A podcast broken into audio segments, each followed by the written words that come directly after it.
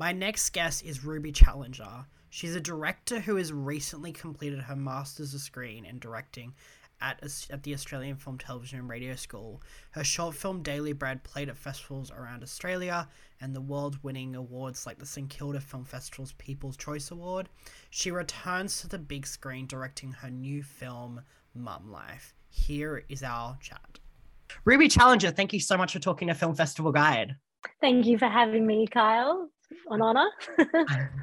True honor it is for us to have you, I feel like. Um, can you tell us a little bit about your new short film, Mum Life? Yeah, Mum Life is a fil- short film, 15 minutes. Uh, it's a musical, and it came out of the master's uh, course at AFTRS. Uh, a lot of master students came together to make it. It's um, a film, in summary, it's a film about a woman having a hard day. She's a new mum. She's got a, you know baby that's a few months old. She she probably has postnatal anxiety but she hasn't been to a doctor and had it diagnosed. It's just a it's a day in the life of this woman struggling with a newborn. And what we really wanted to do with the film was to not uh, point fingers of blame at any external thing. We kind of wanted to leave room for it to be like actually everything in her life's pretty good. Oh she's just got postnatal anxiety. Okay this is hard. And so we used musicals um, uh, uh, technique because we could get deeper into her emotions so that she could tell us how she was feeling through song in a way that she can't she couldn't tell anybody in the real world of the film. Right. I, I was going to ask you about that because one of the one of the really interesting things that uh, drew me to mum life was the idea that you are playing with really interesting conventions around the musical genre something that is all about being happy and and and quite lively and quite interesting but then you're juxtaposing that with the idea of something in and around these very deep sensitive issues that affect a lot of women like postnatal um, depression as you were saying. So was there some sort of like reason to kind of apart from the idea of kind of what you just said but the idea that you were trying to create these this idea of accessibility when you were exploring these ideas around doing that? I would love to say that that's how it happened but creativity is so much more wild and wonderful than that. And the real story behind mum life is that we all came together and went we're at film school. We've got all these resources. We're making a musical if it kills us. And that was where we started. And then from there um, you know, we we had lots of different pitching and ideas, and and kind of it it ended up being mum life. And I think that's the beauty of creativity is that if you you can come at it from a non-academic point of view and still end up with something that you know makes people think and feel. And so I love that about mum life. Um, I also love there's this that there's this general idea that a musical is happy, but when you look at so many there are so many incredible ones that that are um, dark. You know, you look at Cabaret, that's dealing with Nazi Germany. You you know, you've got um, lots of you've got Hair that's happy and fun and wild, but it's dealing with the Vietnam War. Like actually, musicals have a dark side. And what's really interesting is that a lot of the response to Mum Life is that people are they kind of tend to use the word comedy, and it's not at all. No, it's uh, quite yeah. a dark film um, that uses musical conventions, as you say, but we it's like we conflate comedy and musical in our mind, and so it's a surprise when it actually is dark. But I love that in a time, you know, where we're kind of in a semi post COVID world, whatever we want to call it, um, I think we do need a bit of lightness, but still examining these deeper issues um, in our world. So I, I love, I love where it's landed. Yeah, no, I I mean I I've seen the film. It's it's really great. Congratulations on it. It it is a Thank really you. interesting film and you have some really interesting elements out of it. I, I think the reason I asked that is because I've I've seen a lot of Australian film. I, have just seen a whole bunch of stuff at Sydney Film Festival where I feel like my eyes are sort of wired now in terms of just enjoying film. yeah um, where it's been this really interesting discussion around like the nuances of life. And and i wonder if, if that's something that we're going to see in a lot in australian film. And it's it's something that i sort of took out of mum life is that you're you're being presented with these really interesting ideas in this really interesting and challenging way. But it's also in that very sort of like i don't want to call it a musical conventional because it's kind of not as you said but it's this really interesting idea. I mean, I have heard so many things that are being turned into musicals. I don't know what's happened to the world. I feel like maybe in this period, everybody's looking for something a bit lighter, but I've heard that Joker 2 is going to be a musical. Like, oh apparently, oh like, this is going to spring up everywhere. And when I keep hearing, pitch us something interesting that we haven't seen, like a musical, and I'm like, oh. what is happening? Everybody wants musicals. This is fantastic. I love it. I love musicals. Um, but you know, even the theme of uh, well, I don't want to call it a theme, but having a protagonist as a mother is an unusual thing, even though we we don't realize it is. So I did my study at AFTRS um, about the representation of motherhood in front of the screen and behind the screen. So crew and also characters. And it's shocking once you start researching how few mother protagonists there have been historically. I tend to say that, and people love to kind of quickly disagree. No, but what about this character and that character? And you go, they're characters, they're not the protagonist. It's not her story. I'm talking mm. about her story.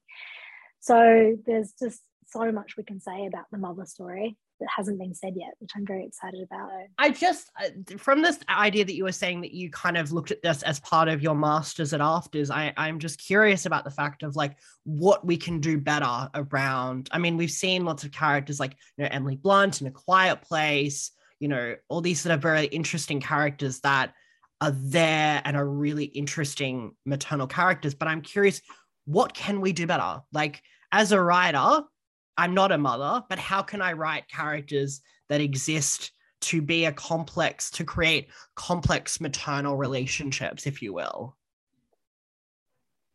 Um, I think that's just about the kind of story that you want to tell. And I mean, I've got a, such a deep thinking about film that I, I think that film, in a really, I think a really good film doesn't try to tackle too many issues.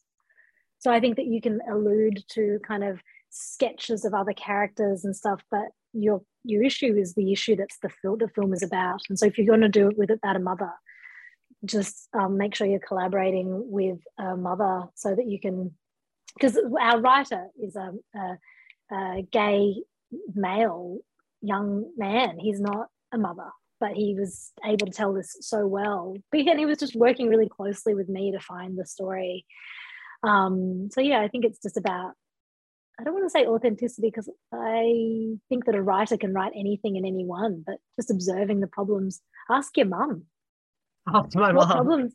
Ask your mum. What were the, you know, ask ask her for stories. Ask ask her for the things that were difficult. You know, same with any character. It's like just kind of get in there and figure out what was really hard for them. I love that. Any issues with with any issues you want to tell about a mother? Ask your mother. That's so great. Ask great. Your mom. Ask your mom. that's what I'm gonna. That's yeah. what, what I'm gonna title this episode. Ask your mom, featuring Ruby Challenger. Yeah. I'm not. And also tell her you love her. yeah, no, like true. Every day. I'm actually, I'm actually home right now. Like I'm out of Sydney right now, so I'm actually staying with my parents. So I'll be like, "Mom, oh. love you." Um, go and give her a big hug when you. Go and give her a big. Well, I'm, I'm feeling I'm still a bit fluey, so maybe I won't do that right now. Okay, that maybe don't hug her right. Maybe now. don't hug her right now. Um, I want to ask you the film has done so well. you have played Sydney Film Festival, you've had the chance to go to Cannes, which is amazing, and congratulations. How was that experience of going to Cannes as somebody who's just graduated from film school? We hadn't actually, we were technically graduands. I got off the plane from Paris and graduated that day. So you graduated at the south of France. What could no, no, no, we got off the plane. We got off the plane after Paris into Sydney after we'd done the whole Cannes experience. I was like, wow. for 42 hours with my kids on the plane and went straight to AFTRS to graduate. And it was a you special must have, experience. You must have had some um, jet lag. It was pretty brutal. Yeah. We managed to stay upright for that day and then died for a week. Just all of you just died. Talk to yeah. me through that experience. What was Cannes like for a for a for a first timer?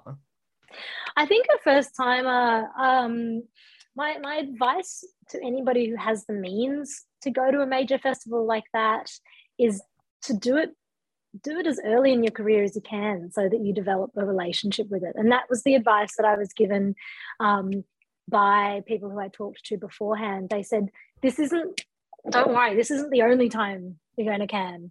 It's the first time. And that you will start a relationship with this festival. And that like you're just like how is that even a thing? But okay cool amazing. And it it's true. Like everybody i met over there they'd been coming for 5 10 15 years. Like they like so it's a relationship with Cannes is what i realize now. Um but it is intensely overwhelming. It's so big. And i don't even know how to explain that or why but it's it's literally physically massive. Like it's the entire town of Cannes. You know, there's different cinemas and different event locations and parties are everywhere and there's there's all these different things that you have to just physically figure out the, the location um and uh yeah so it, it was and, and kind of being in competition at Cannes and trying to figure out who I'm meeting with and doing all those things meant it was a very different festival experience to ones I've had in the past where like when my first film Daily Bread got into St Kilda I did what I always do at film festivals and I before I had kids I turned up and I watched every film you know and that's what I did. I sat down I watched every session and was present and um, you know, when I went to Austin Film Festival with Daily Bread, which was a fantastic film festival, if you ever get the chance to go. So not South by Southwest, but Austin Film Festival is all about writers, and that was a one. So there was heaps of workshops with all these really interesting practitioners and stuff. But Cannes was like about there's because it's got the market attached to it it's just so much bigger and there's so many more people that you have the potential to talk to and there's so many more parties and you don't really know where to get to and you know i think the advice that i'd had from another um, senior filmmaker was that you'll always feel like you're in the wrong place at the wrong time at Cannes. And I felt like it was really nice to know that going into it. So that because I did. You kind of there's always a bigger party, there's always a bigger meeting that maybe you should have taken or something somebody you should have met or you know but knowing that you always feel like you might be in the wrong place is a really great way to go into that festival i think because there's so much going on. Um, and yeah this idea of developing the relationship with it. So again i talked to another fil- senior filmmaker who um, had had the first time he went to cannes was with a film in competition. And he just said that it was also the first time he went to europe um, and so he just took it all in because it was so big and so overwhelming. He didn't try to do business, he didn't try to do anything. A bit of advice, because now he's had a career, you know, and still having his career, was that he um, there's different tiers of kind of how you're engaging with Cannes Film Festival. So you might be going to Cannes with a film that's got all of its Australian funding down, and you're looking for you know your other partners that you need to get the funding. That's like hardcore business, and you're really pitching people, and there's really high stakes there. Then there's like, you know, he's he also said it's a really great opportunity to meet other Australians.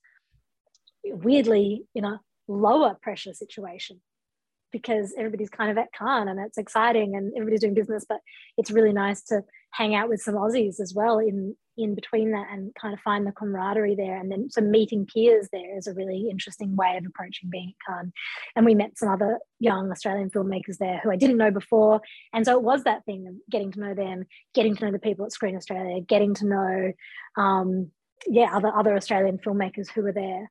And then the he just said what he did as well was just had some good cocktails every day and enjoyed the, you know, just taking it all in and, and not having that pressure on there. So there's so many different ways you can engage with Cannes. And I think it's it's understanding what part of your career, what part of your film, where, where you're up to in terms of how you're going to engage with being there. I love it. I was going to sort of ask you about the tips and tricks, but I feel like you've just answered that question, which is amazing.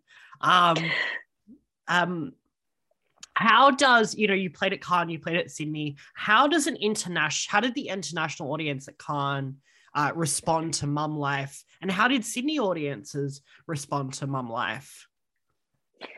Um, we we played. We only had one screening at Cannes, and we had two at Sydney, which was nice. The two Sydney ones were. Um, I don't mean we only had one. Just that's the way the program runs at Cannes. You have one screening.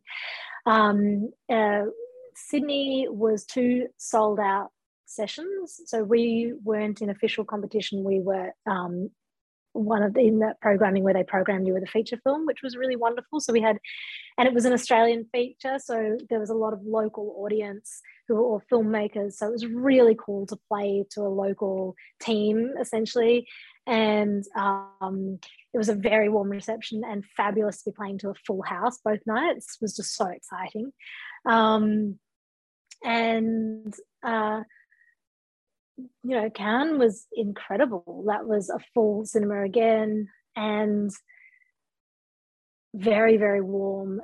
You know, I had somebody lean over after the um, after the screening, after that set, after our session finished, and said that was the best film I've seen at Cannes so far. So I almost died. Oh. Somebody I didn't know, you know, so that was really nice. Um, yeah, it's uh it's interesting having different types of screenings at different festivals and knowing people versus not knowing people. So they all have their you know benefits. So that's one wonderful. I love that. Um talk me through the process of creating mum life. You have these amazing dance sequences. Um, talk me through the process of how you decided to shoot and create those amazing dance sequences. So I've got a team who are as bonkers as me, which was perfect. and you so, bonkers? No way. and so we were all like absolutely obsessive with perfection, basically, and working very, very hard. So from the very beginning, because we decided it was going to be a musical, we knew how hard we were going to have to work and how fast. So in a way that other films that were shooting, you know, the big um, uh, for the AFTRS program, they could still be kind of massaging their scripts right up until the end. We knew that we had to have the songs not only thought about, but written, recorded, choreographed to before we got on set. So the, the amount of work just trebles with a musical, which was awesome. And I loved that because it gave us a lot of opportunities to get creative and kind of get our hands dirty, which I loved. So we had the concept early. Uh, so the master's program after uh, as it stands, it's a two-year program. Uh, by the end of the first semester, you have to have the idea essentially. So we started writing our script semester two, um, but we started writing the songs alongside, which I think isn't necessarily conventional for a musical. I think maybe they sometimes come after once the script is a bit more solidified, but we we got the general arc of what the film was going to be. We knew where we wanted the songs and what kind of emotional beat they were going to be. We found our comp songs. And then Sophia got to work writing the songs. And because they were internal reflective songs, they were able to work even as the story slightly changed here and there, which was very exciting. So it wasn't like, I'm walking down your street and now I'm going to tell you how I feel. Oh, that song doesn't work because we've changed the scene, right? So that didn't happen because the songs are part of her internal landscape and that stayed pretty similar, even if the story slightly changed here and there. So we were able to write, get demo versions of the songs. With the demo versions, we started um, dance rehearsals. We were so lucky that our choreographer was just completely bought in and she organized several rehearsals with dancers who weren't even necessarily going to be dancing on the final day but we just wanted to make sure we'd mapped and planned the dance numbers and knew what the choreography was going to be. We had camera crew who were equally up for testing all of this stuff so we would we did two full half days on each song before we got to set in a studio with dancers with cameras so we, and we edited the, that footage together. So we actually had fully created the dance numbers in a rough, like a sketch sense, um, and edited them together. And I was so stoked when I got the first assembly back of the final, you know, of the actual shoot. And I said to the editor, I watched them. I thought, wow, it's really close to what we like our draft. Like, go us. That's kind of cool. And so I said to him, oh Brendan, did you watch the um did you kind of cut these off off the draft videos? And he was like, I've never seen the draft videos. It's just really clear what you shot and how you wanted it put together and you know it just worked and i was like yes like i was so excited because it meant that all of that work had really paid off and we were we were re- meant that especially on a set where you've only got one day to shoot each song because you don't have, you know, I'm not yet Baz Luhrmann, but we'll get there. But I don't have that time to kind of figure it out on set. I I had to step on and had to work, and I had to know exactly my camera angles. And yes, there's always a bit of creativity on set and figuring it out and just kind of making sure it's perfect. But we were realizing, not discovering. And that was really important for the musical. I love that. Um, I read a Sydney Morning Herald article that says that you're now working on a feature. Um, yes. Could you tell us a little bit about that? I mean, we've got a beautifully plump slate of ideas, which is exciting, and collaborating again with Jared, who wrote a Mum Life. So we we are developing quite a few ideas. The, the one that was talked about in the Sydney Morning Herald is called The Handkerchief, and that is a story based on my grandmother's autobiography, which is called 50 Years of Silence. And that has been translated, her, her book has been translated into six languages. And she worked tirelessly in for, for the rights of for human rights while she was alive. So her story, you may want to put a trigger warning on the episode if you use this part of the story. Um, but the story is that she during World War II she was interned in uh, a comfort woman camp. So that she is called one of the so-called comfort women um, that were interned by the Japanese Imperial Army during World War II. Um, and she didn't tell anybody in our family for 50 years. And so when she, so my, my mum had no idea. So when I was a small child, Oma went and spoke at a hearing in Tokyo, and it was the first time my family found out about this my parents being filmmakers of course followed her to tokyo and made a documentary about her which was very successful and saw the profile of the issue get raised which was really wonderful so that's one of the stories that i that i have um, probably the next film i'd like to make is another mother story though and continue exploring the musical side of things because um, i I'm very excited by it. So yeah, that's kind of there's there's a lot happening. We're kind of figuring them out, but we have also um, being the Energizer Bunny that I am, we've already written and shot a series that we're going to release on TikTok um, in the next few months. So that's called Swipe Right. So, um, and, you know, everybody's got the stories that they want to tell. And, you know, so we're developing some ideas that Jared has. So, um, and Swipe Right was brought to us by the act- actress from Mum Life, Chloe Bayliss. And so we co produced Swipe Right, which is about dating the, the perils of dating on these modern apps that everybody is is doing. And so that's a probably going to be a 35 episode um, show on tiktok. So yeah that, that's coming out soon. Yeah.